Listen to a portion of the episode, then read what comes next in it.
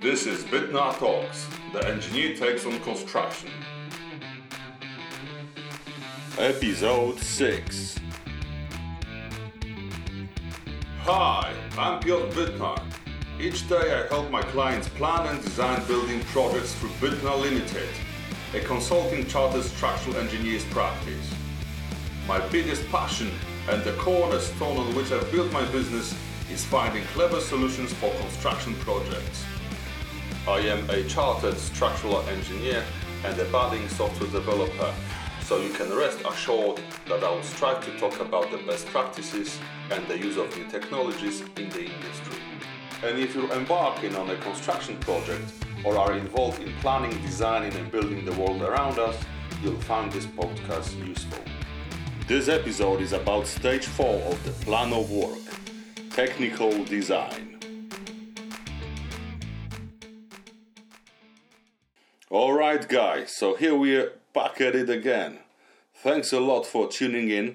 Another semi-wet week has passed in the beautiful land of Kent, and today I'm happy to add another episode on RIBA and iStructE Plan of Work twenty twenty. I am a little bit under the weather as I record this episode for you, so I hope it will not sound too snotty and my weird noises and voices will not unduly impact your listening experience. Just to quickly recap the last episode where I told you about stage three of the project definition process. The stage three involves the design team in fine-tuning the agreed blueprint from stage two, focusing on consensus building towards the preparation for planning application and identifying safety critical elements and specialist item designs, to name a few. It serves a crucial phase for strategic planning, setting the stage for in-depth project definition in subsequent stages, but caution was advised on premature tendering at this point, as the overall goal of this stage is to solidify the shared vision for su- successful project delivery, not a production of sufficient design and specification for pricing. Now, we move to the stage where everything should be defined and tied together. So without further ado, let's get to it.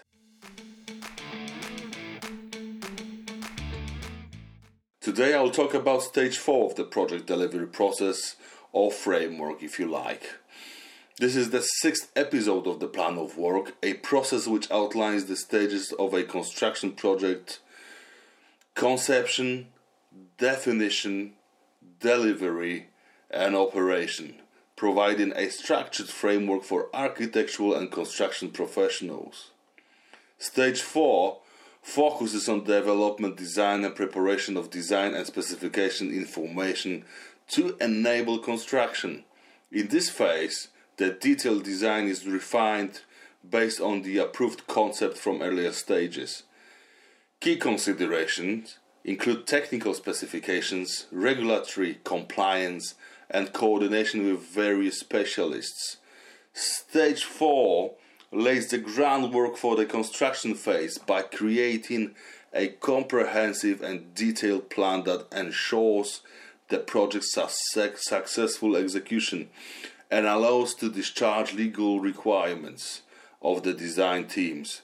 Things like building regulation requirements of principal designer in the meaning of Building Safety Act or and Construction Design and Management Regulations, construction grade designs for party wall, et cetera. Act nineteen ninety-six considerations, and on and on and on.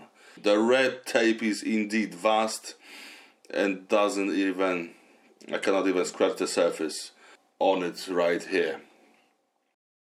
When I talk about the stage four today, I'll talk about five different different points there. I will talk about the architect's perspective, architect's take on it.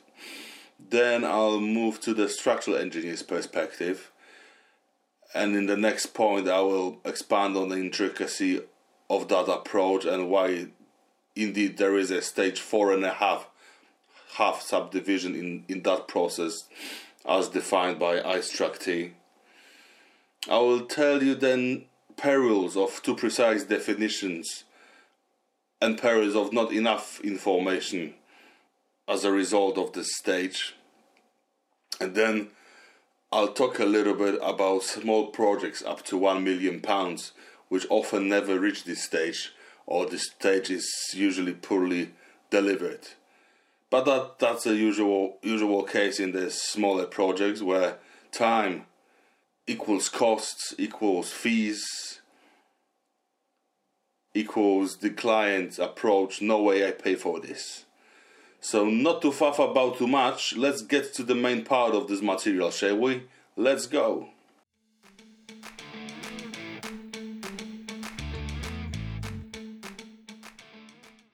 Alright, so, so what do the architects do here? Well, the key activities of the architects in this stage is to develop a detailed design. We need to refine, we further refine that architectural, structural and building services design and assure it all comes together in the minute detail.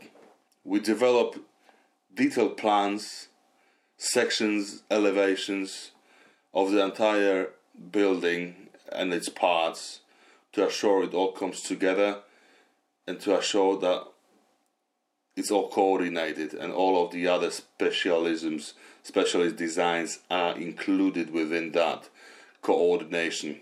We need that input from, from the contractors to make the one one whole that speaks speaks one truth.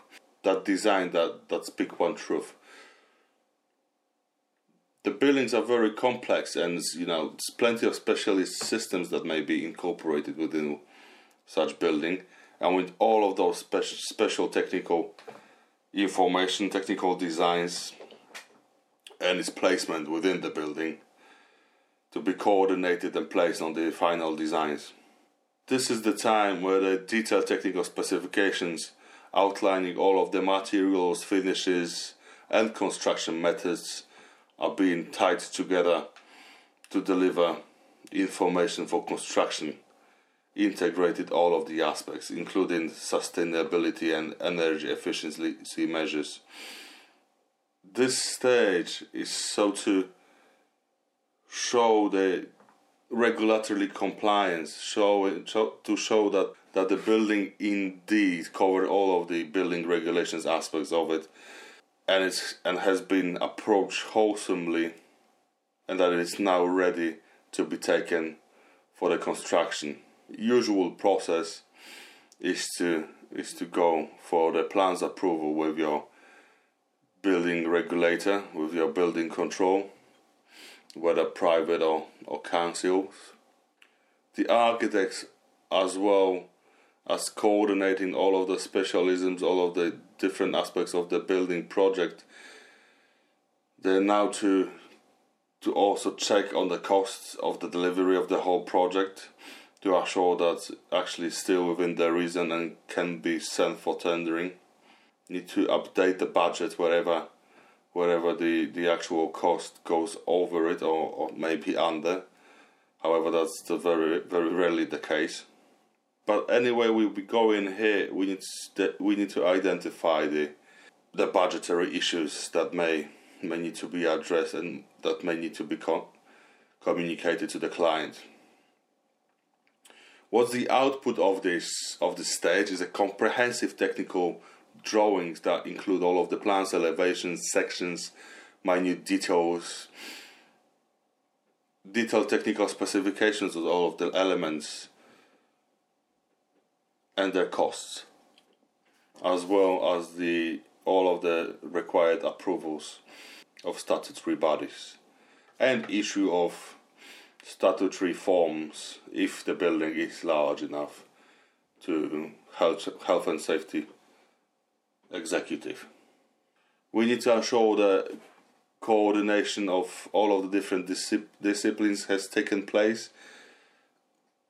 We need to address any issues that have been identified when we look at the project in more detail. We need to assess risks and combine them for information for everyone that will be taking part in the, in the execution and the use of this building. And wherever possible, we need to mitigate on those risks if they cannot be removed from the process. We need to think about the health and safety during the construction of the build, trying to find, find the easiest and the safest way for the erection of the building. Obviously, we engage the client on certain in certain salient points where his input is is required, and to assure that, that employers employers expectations are met. All of those documents, all of that information needs to be gathered to be able to transition to stage five and to take the design into tendering stage. Or give it to the design and build contractor who will develop it further. In any way, very often this stage overlaps stage number five, especially on the bigger projects when you want to start as quickly as possible, and not all of those all of those detail can be, details can be ironed out before you can start. But nevertheless, a stage approach should follow where one stage is closed and one stage is begun on site, while the next stages are, are still developed. So we don't start start stage unless all of information is already present and we can carry on with the build. What engineers do in this stage, they, they ensure that the design is developed to, to its final detail, and and that all the required information is coordinated in detail with architectural aspects and, and layouts and build-ups of all different elements. Engineers will will liaise with and coordinate with specialist designers, making sure that everything fits well together and that all the considerations of the for the design of the main structure is still viable for the specialist input, or whether their design is correct for their specified performance and behavior. You know, things like cladding, glazing, balustrades, steel and concrete connections of main elements, but also ancillary elements. The developed design is to discharge the building regulations, safety, durability, robustness, fire considerations for the building. All elements should be dimensionally set out and shown on design documents to check for for and reconcile any clashes if, if such reveal themselves. Very often it would be prudent to have a strategy for the development of temporary works, so the contractor have an indication of, of how it all should be done and how we think of delivering the project.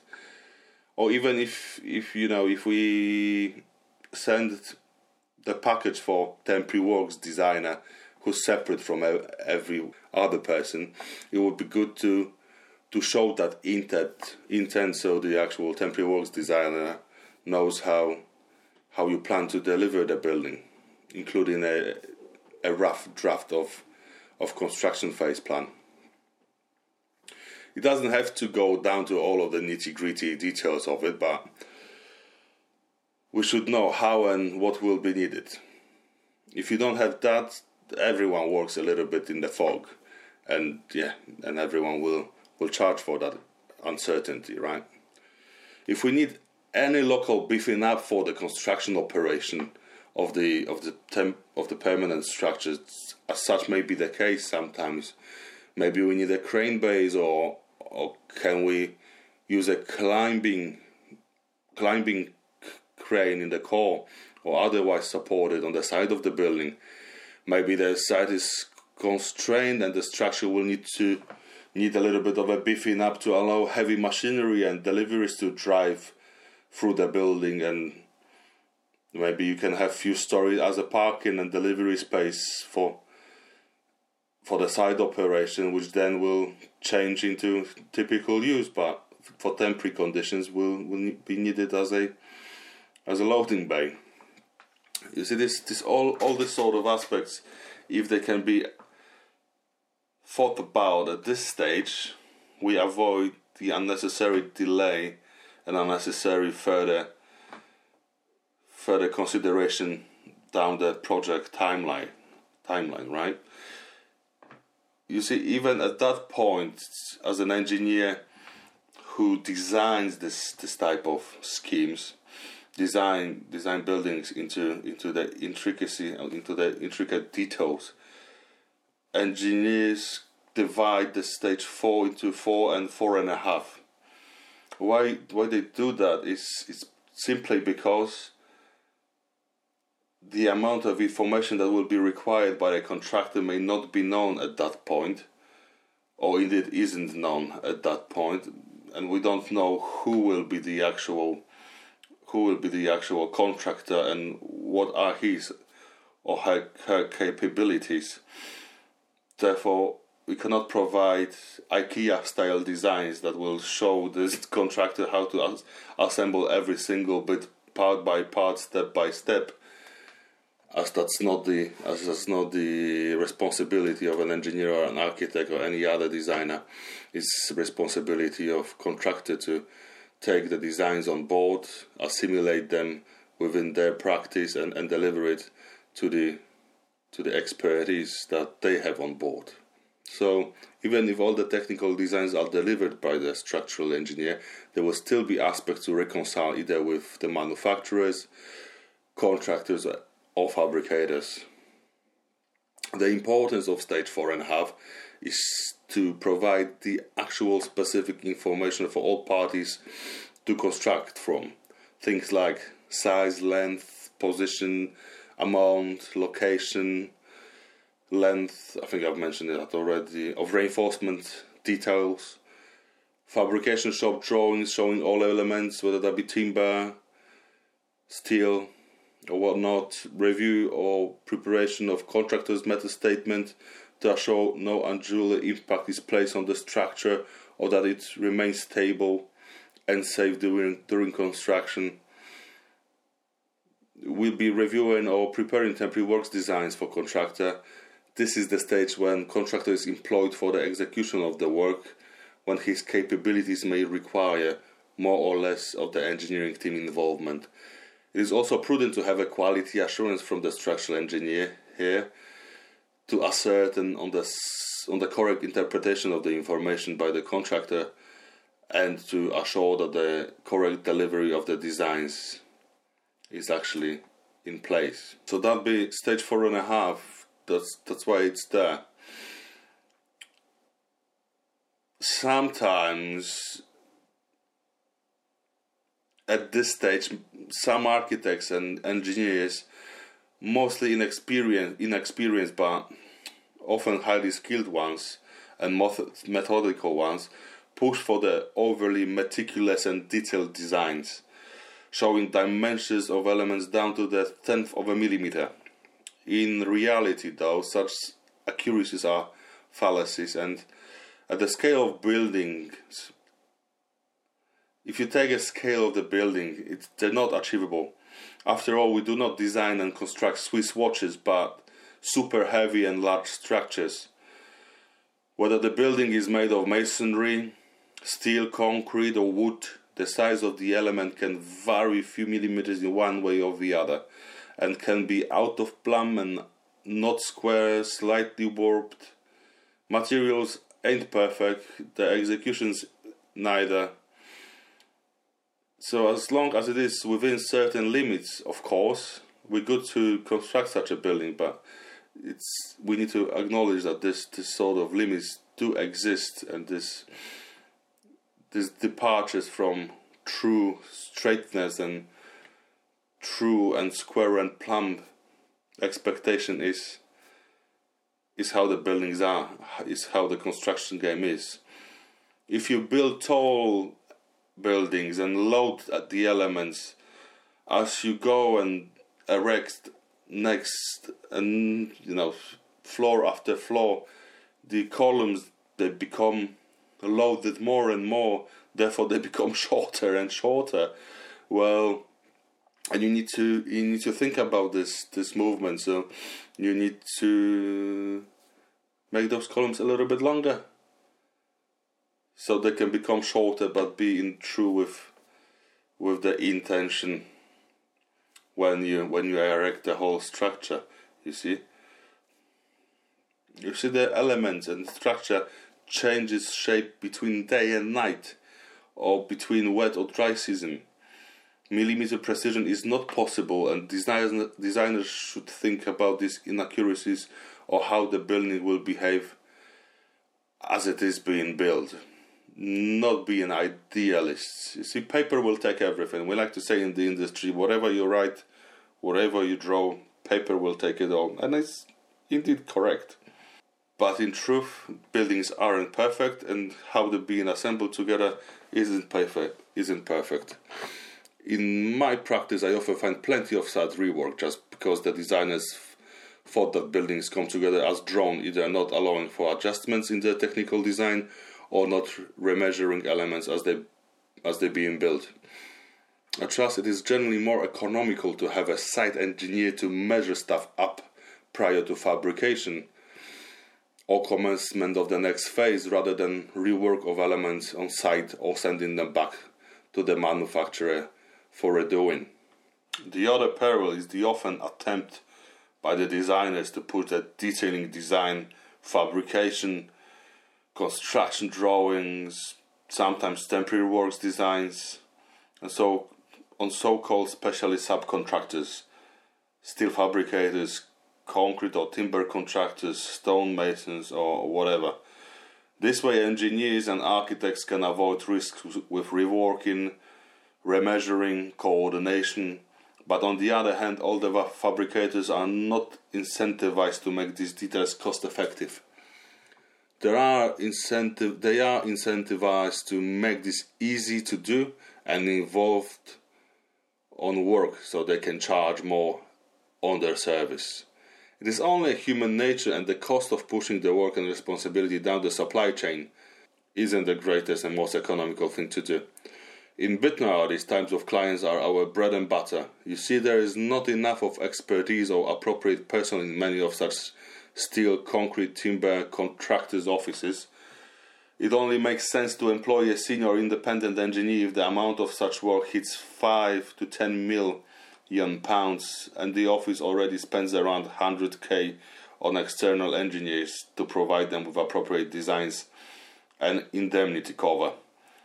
So far, we are very happy at Bytnar to provide such specialist services for our trusted contractors, and we are delighted when our designs are delivered smoothly, as we provide that definition as a standard service for all our appointments. This brings me to the point five of my deliberation, the point where I would like to tell you about those small projects, sometimes projects up to one million pounds, sometimes even beyond, which often never reach this stage, or the stage is poorly delivered. You see, clients at this level of fees, which needs to be charged, is our time, and time equals cost, and cost equals fee. But the clients see the amount of of required fee level, they cannot justify it plainly, as they're usually not educated in the art and science of project delivery. And that's very often their, their first and last project ever. So the usual approach to, to the fees of professionals are, no way I'm paying for this. See, it is all too often of an occurrence that projects with a contract value under one million pounds are delivered haphazardly, without in-depth consideration of many aspects. In a way, being pushed down the process with plenty of angst between the involved parties, and lack of appreciation of actual process of the project definition or the scope of the required deliverables. These projects are by far the most of the projects available on the market, so all small offices compete for these. Small offices are often cut off by the requirements of the public frameworks and the competition of industry moguls from the better defined and better financed, more sustainable projects. So they cut corners, so they cut services, so the processes are never or very rarely well defined. Oil to the fire at the fact that British toothless building regulation system does not require any particular licensing or, or proof of competence to embark on the planning permission or building construction. Anyone can build anything, and maybe at some point there will be repercussions. Even the latest edition of the Building Safety Act protects the higher risks of building, of building more than the construction in general. Provisions of com- competency requirement for this court deliberation is not enough of a deterrent to make incompetent people certify themselves competent until proven otherwise. So as we end up with anyone who can draw a few lines on a piece of actual or electronic paper, sending planning application for houses, extensions and layouts of buildings that are ill-defined and often require later resubmission for changes, as it transpires that people who drew them did not consider building regulations in enough detail, or structures defined by anyone who's seen one before and copied and pasted or used a software or an Excel spreadsheet downloaded from Reddit. I know it all seems silly and you would wonder, is that even possible? But that's this type of projects, they're prevalent. You can just go on any any council website and go through the planning permission system and you'll see seventy percent of them done this way. And yeah, that's figure from thin air. It's not something that you yeah don't don't don't hold me to it, okay? But there's there's a lot of them there, and there's a lot of these mistakes that land on on my desk as well, with people in distress that that need need help when the contractor is already already on site and cannot deliver the building. In my office, for such products of up and around one million pound value, we charge about seven point five percent of the contract value for the stage one four definition, for and that's for architectural services, and another two to two point five percent for structural and civil engineering services. You see, that is seventy-five thousand pounds for architectural services and twenty thousand pounds for engineering services. Trust me when I tell you ninety-five thousand pounds now before the shovel is in the ground for most first and last time property developers seems extravagant, and they will avoid it as much as possible. When similar amount will be used for bad work, fragmented and stressful work down the project line, but that cost is hidden. Trust me, no one will go back to say we should have def- defined it well from the word go. No. All will push to finish the project at whatever cost. Well, there's no other way, right? We need to finish the project however bad it is and however wasteful it is.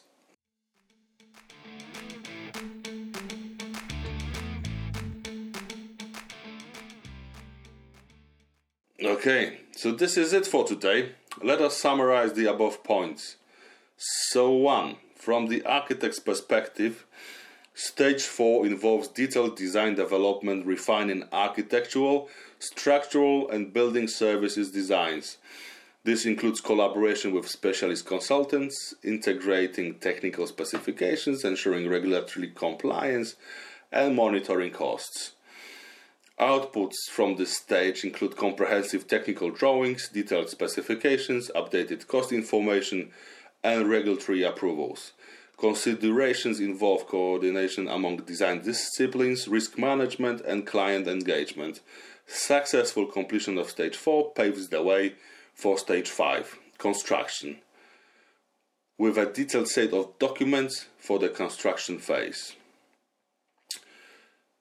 Number two, the structural engineer's role involves meticulous coordination with the architect and specialist designers to ensure the final design details align seamlessly. This includes addressing aspects such as cladding, glazing, balustrades, and connections of main and ancillary elements. The developed design must meet building regulations, safety, durability, robustness, and fire considerations. Dimensional layouts are carefully examined to identify and resolve clashes.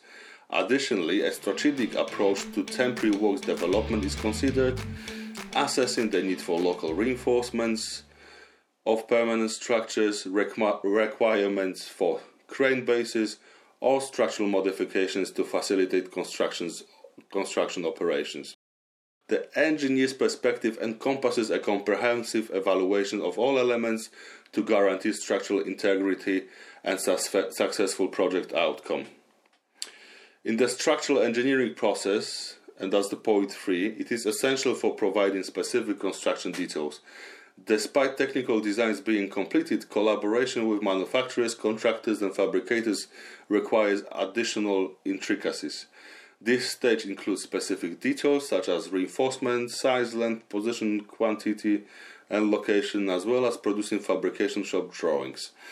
Additionally, the review of prepar- all preparation of contractors' method statements and temporary works designs ensures that construction does not compromise structural stability and safety during, during construction.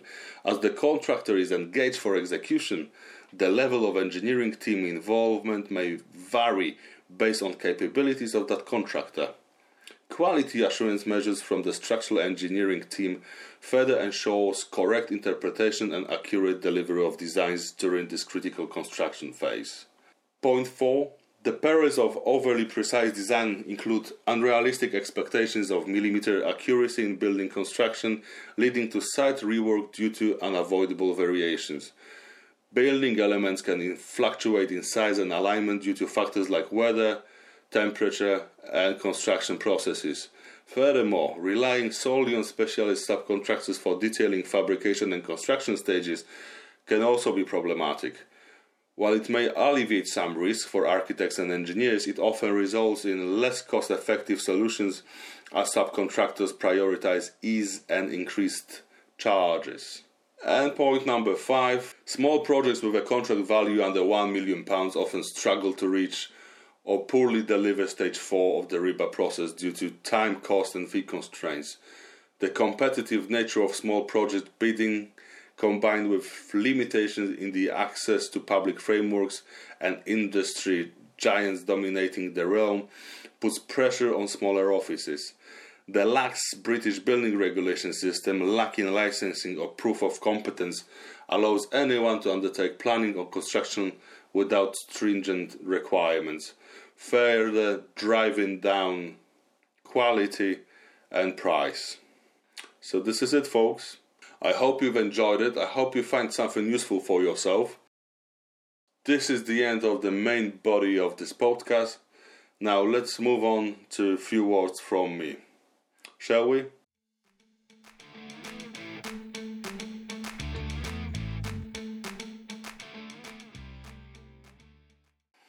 I always like to end with a couple of words from me, but if you already got enough, this is the place we can shake our hands. But if you want to know more, please stay tuned for another minute or two. I love to deliver projects and services at all different stages of project design, and to all different details of definition. Bytnar Limited evolved from being capable of providing in-depth specialist level of design definition, bridging stages four to five, for projects of different sizes, but often for projects of one million pounds and below. We then incrementally grew in experience from the detail to the concept. You can say, I feel the design and construction viscerally by now. Anyway, we enjoy helping our clients deliver often ill-defined designs when they hit the wall of lag on the information or not so realistic information and do not want to go back to their architects or engineers, as the trust is is by that time well stretched and eroded or simply gone. How things are delivered in Bytnar? No matter the project size, we go through the process and improve on it with every iteration. We've concluded by now over four hundred different projects of different sizes, from single beam to, to consulting on high-rise buildings built over existing buildings. Sounds interesting, doesn't it? And sounds complicated too, where they are. Projects of contract cost of fifty to two hundred fifty thousand pounds will require different level of involvement to the one costing one million and over. we balance the requirements, expectations and safety to deliver enough information depending on your budget and project scope. Our service is bound by a process to make the most of the time and cost expected to be spent on the design defi- and, the, and its definition, but we will never accept a commission that is not well communicated with you in regards of the scope of deliverables. If your design budget is not sufficient, we will tell you straight up and we'll explain why, but we will not take on commission which we know will not pan well for both sides and your project. So here you had it. The technical design order stage four is the point in the process where details are delivered and project becomes ready for construction, but not always. If you struggle on your projects or do not understand what it is your current architect or engineer is doing, we can help. Thank you for listening. Please voice up your opinion. I wait for you on LinkedIn and I want to hear from you. Toodaloo.